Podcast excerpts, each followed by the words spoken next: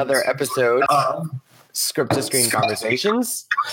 Uh, this is the third official episode, and with me today are two people. Actually, this is the first time I have two guests. Uh, both filmmaker Nick Westfall and actor Jesse Boyd, Jesse C. Boyd. Sorry. Um, so uh, the conversation is going to be around 20 minutes. We're going to discuss uh, Nick Westfall's latest uh, flick, Eight Slices.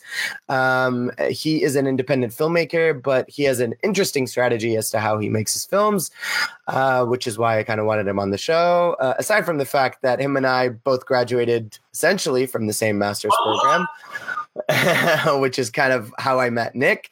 Um, and then Jesse is uh, the leading uh, actor in Nick's latest film as well, which is a great film. I got the chance to see it um, because I'm awesome. No, because uh, Nick wanted my opinion, my feedback, and a little bit of a review. So I got to see it. Anyway, let me give both Nick and Jesse the chance to kind of give us a little background as to how they got to where they are today um, before we move the conversation forward.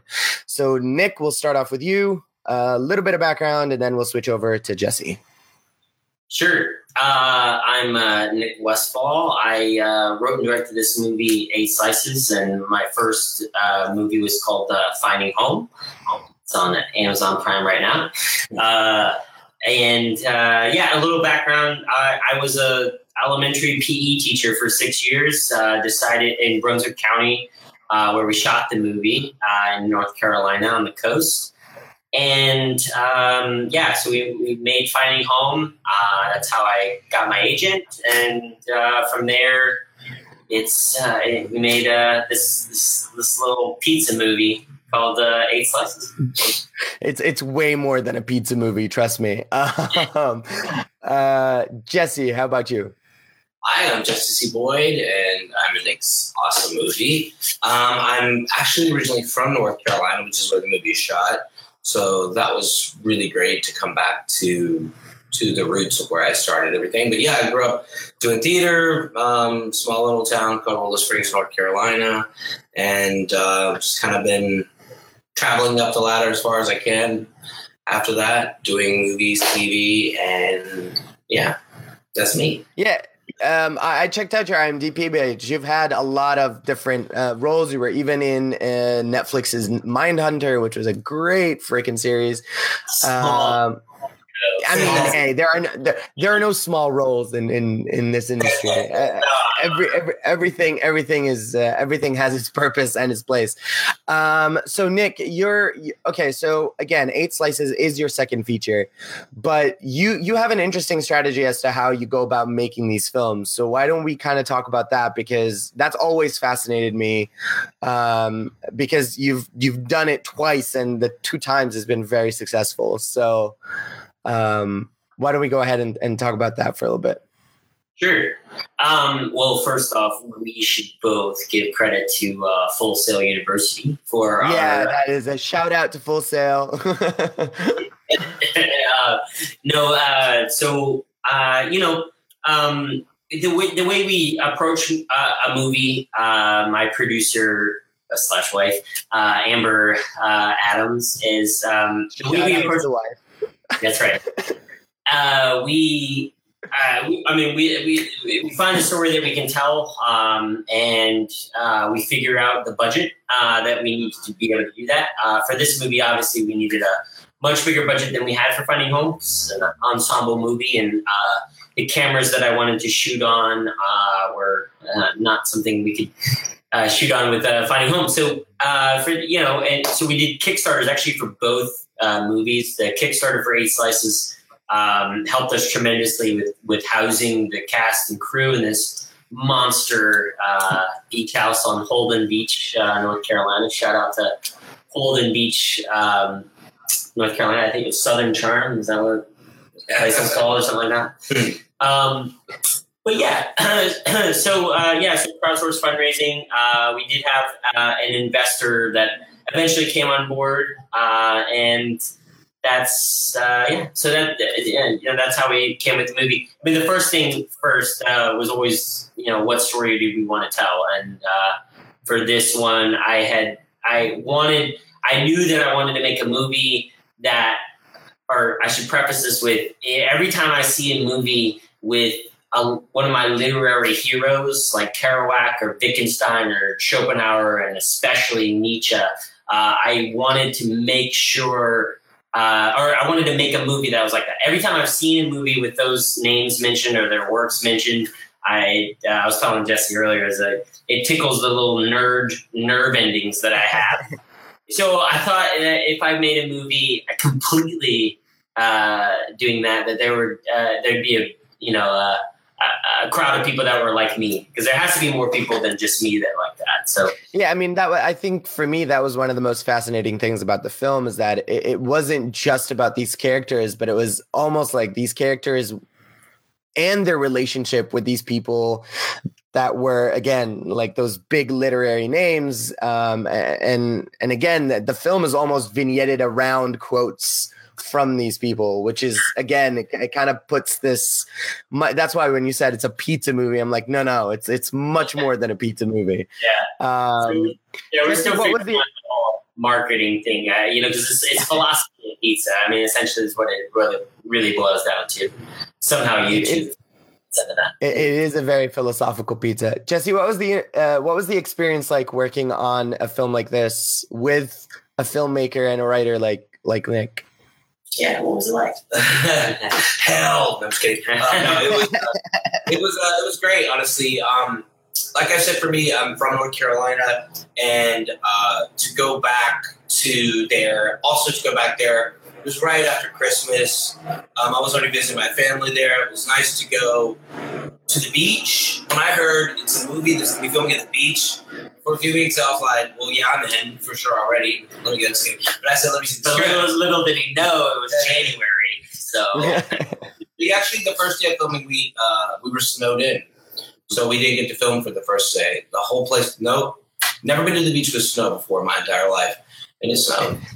Holden Beach has never seen ice and snow before the way they saw it the first day of production. It, if there was something that could go wrong, or not wrong, but if there were a challenge or an obstacle that could come in our way, it came in our way uh, to make this a movie. But uh, in the uh, form of frost. Yeah, yeah. I mean, like this is some this is something that I keep telling my students all the time. Like you can do pre-production for five years, and there will still be something that could happen on set that you did not foresee right. or you did not see coming. So you can never be too much, you know, like too prepared. Yeah.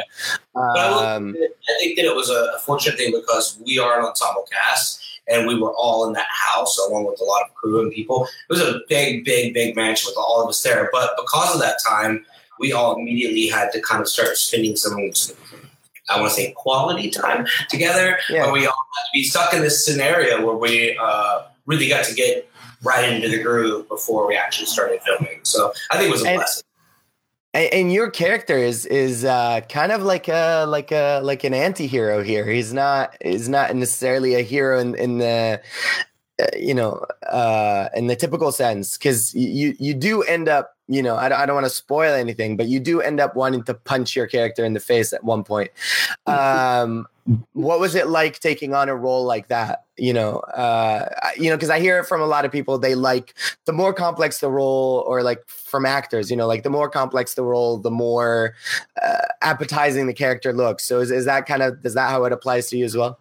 Absolutely. And for this character like i immediately knew um who it was. So i had already had like an idea once i read this script i was like i have so many uh, inspirations already for this because of this YouTube world, because of this uh, this world. You know, the show I'm on Rooster J Five. We went to the Streamies in 2016, and I went there and I had no idea who these people were. And it's for awards for streaming. The kid who's on the show was like, "Oh my god, this is like the Oscars for him." He was obsessed. So I immediately was like, "Who who are all these people? I've never even seen one of them." So I did research afterwards because I was like, "I want to know." And so I had a lot of inspiration right before I started filming with this in, you know, early 2018, right? Yeah. Yeah. Before that. But um, also I knew I wanted to go into it uh, with a detachment to all these people that I was working with because Right, I have, right. have a very detached sense, which was the hardest part because I, I fell in love with each one of these cast members so fastly. They were just the greatest people, and I know you say that about everything, but it's like they really truly we had the, the best time, and um, so that was a, a, a tricky part was balancing. Giving them the time to be like hanging out with them, but also keeping a little bit of myself at bay um, during the production. So Nick, what was it like uh, directing an ensemble cast? Because I mean, uh, directing as a in general, directing is is quite challenging, especially when you're the writer of the film as well. Because you're literally, I mean, you can't be more exposed at this point, like between the writing and then putting it on screen. So, what was it like working with an ensemble cast? Because it's very, it, it is very different than your first film, right? Because I mean, your first film, you pretty much had a leading protagonist with, you know. Uh, with their story. This one, it seemed like everybody had a story to tell here, and they're all so varied and so different, which is what makes the film so so good. Um, so, what was it like taking that on as a, as a filmmaker? Um, well, with uh, it, you know the the way I approach acting, I, or the way I approach directing, is going to acting school first because you have to learn how to talk to actors. You talk to actors in a different way. You talk to normal people, um, and but honestly, that you know, you go to acting classes as a director. You go to acting classes to learn how to talk to these actors and to make adjustments to performance and all that. But the main thing that I learned is actually I learned from my wife Amber that you really a good director allows the actor to do their job and you give them the platform to do that. Uh, there were, I mean, obviously there was a specific, uh, you know, uh, specific way we were going to shoot the movie that uh, required a lot of the, you know, technical aspects to it. But, it, but honestly, uh, directing the ensemble cast uh, was was very easy because we casted really great and uh, actors that are great people beyond their talent. And I have to agree on you with you on that because the, the cast was absolutely superb, and I think I mentioned that in the review I sent you. Um, Yeah. Not to mention that the cinematography was also beautiful. I mean, like you're you're literally stuck in this in this pizza shop for the majority of the film, and it's it's like the most fascinating location in the world because of the way you guys shot the film. Well, Um, Brad Walker for lensing the whole movie did a great Yeah. job. absolutely, And uh. Pizza, uh, one of the caveats in shooting in that beautiful pizza restaurant was that uh, John Petrone, who plays silent Petrone in the movie, or Kafka in the movie, uh, he is the owner of this place. And like, one of the caveats in shooting there was that we had to make a movie that his three year old could see. Uh, so it was uh, a very clean movie uh, that I think that uh, we, we decided it wasn't. It's not a PG movie, but a, a family friendly movie. With edge. with edge. yeah with edge. Um uh you know what but but see this is i think this was one of the things as to why i like the film so much is because it was very refreshing to see a clean movie with a lot of heart. We lack these in cinema right now i think. It, the cinema's so you know the box office is so populated by the superhero genre or like action flicks or dark dark dark movies that i feel like movies like this now have a need and there's a need for films like this. Um so hey you know good for you. Well, the one that there, there are two two things to that. Uh, we titled the movie Eight Slices because we knew that it would be on the top of every distributor's list, and also too we're premiering at Coop. Thank you. Uh, we're premiering. We approach things with, from the business and the artistic side, but uh, you know, even at this premiere that we're doing in uh, Cucalorus Film Festival in North Carolina in November, it's we're on the we're the first movie that's listed because we have the number eight, you know, rather than right, right. so so yeah i mean so that was uh that's you know it's a very uh, intentional choice to to be able to do that and then when you make it family friendly distributors open it. I mean it's a four quadrant movie right? Everybody can see it. Um, and honestly what one of the best things that happened out of this movie is when we submitted it to get our dove seal of approval which is like a christian family organization uh, which is actually like the way they rate movies is is is harsher than the mpaa and um, the fact that we got the Dove seal of approval uh, was accomplishment for us. But we had the CEO, Sammy Salmons, I think is her name. I'm probably butchering her name, but she called me and it told me she she was crying at, at the end and and how this movie needed to be shown to the younger audiences and to show uh, that there is more to life than than than stardom and um, and fame and and all that empty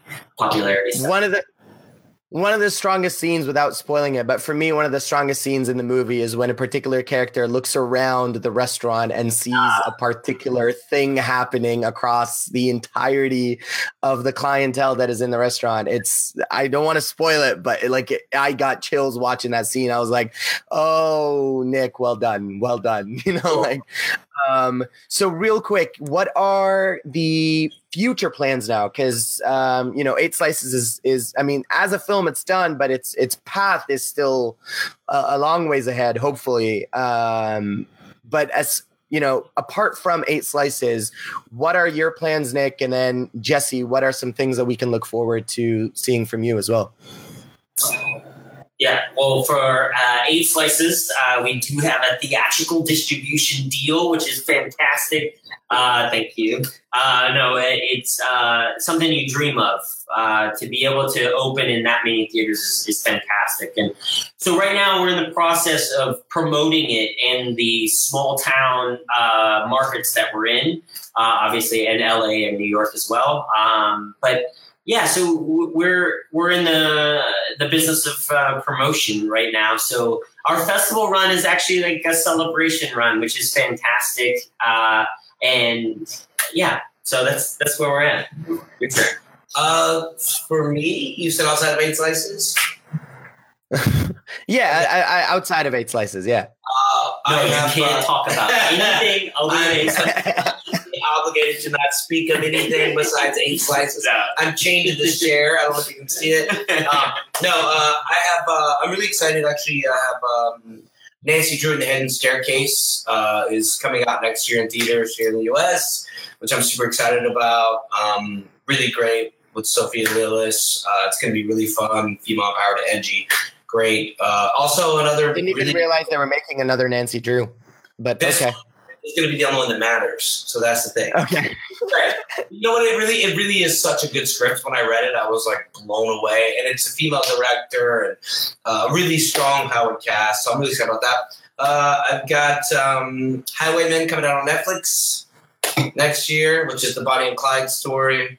And um, I know I'm missing stuff. Got eight slices, and then I just really tried a really great movie called Avalanche, which is based off the documentary uh, hard hands on a hard body, which is which tragic story. Which also has Cullen Moss, who is the lead yeah. in Finding Home. Yeah.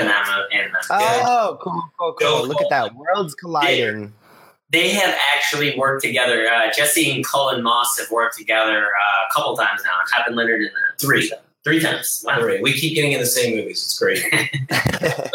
we need to find a way to get eight slices to Lebanon. This is uh, this is my gonna be my next mission is to try to see which distributors in Lebanon would be interested in grabbing hold of this film and bringing it here. Because if you think if you think the whole stardom thing is affecting the U.S., you should come and see it in Lebanon. It's even worse here. Everybody's an influencer in this country. It's like everybody's all of a sudden become an influencer in this country. It's ridiculous. Um, uh, well, I mean, it's it's. I'm super excited. Again, like for me, you know, seeing a classmate of mine who's also become a friend of mine, being a successful, um, and then doing, you know, doing the hard work and, and getting it done and getting their work out there is, is absolutely awesome. Which is why i wanted to have this conversation with you.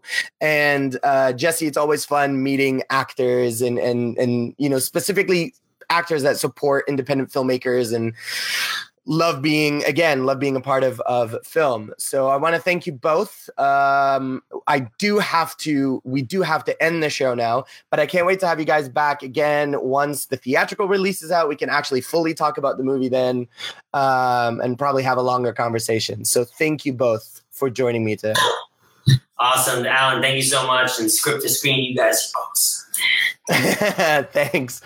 All right, guys. We'll see you next week for another episode of Script to Screen Conversations. Take care. Bye. See you, buddy.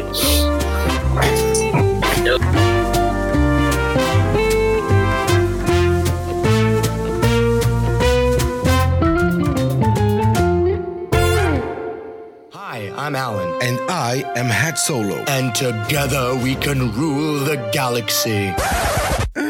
That might take too much time. Let's talk about films and TV instead. That makes sense. Join us at 3 p.m. every Friday for Script to Screen Spotlight and Saturday for the Script to Screen News Hour. We'll be discussing all the latest news from the film and TV industry. And we'll also enchant you with some of the greatest songs and soundtracks out there. Script to Screen only on Radio Lebanon 96.2 FM, made to be heard.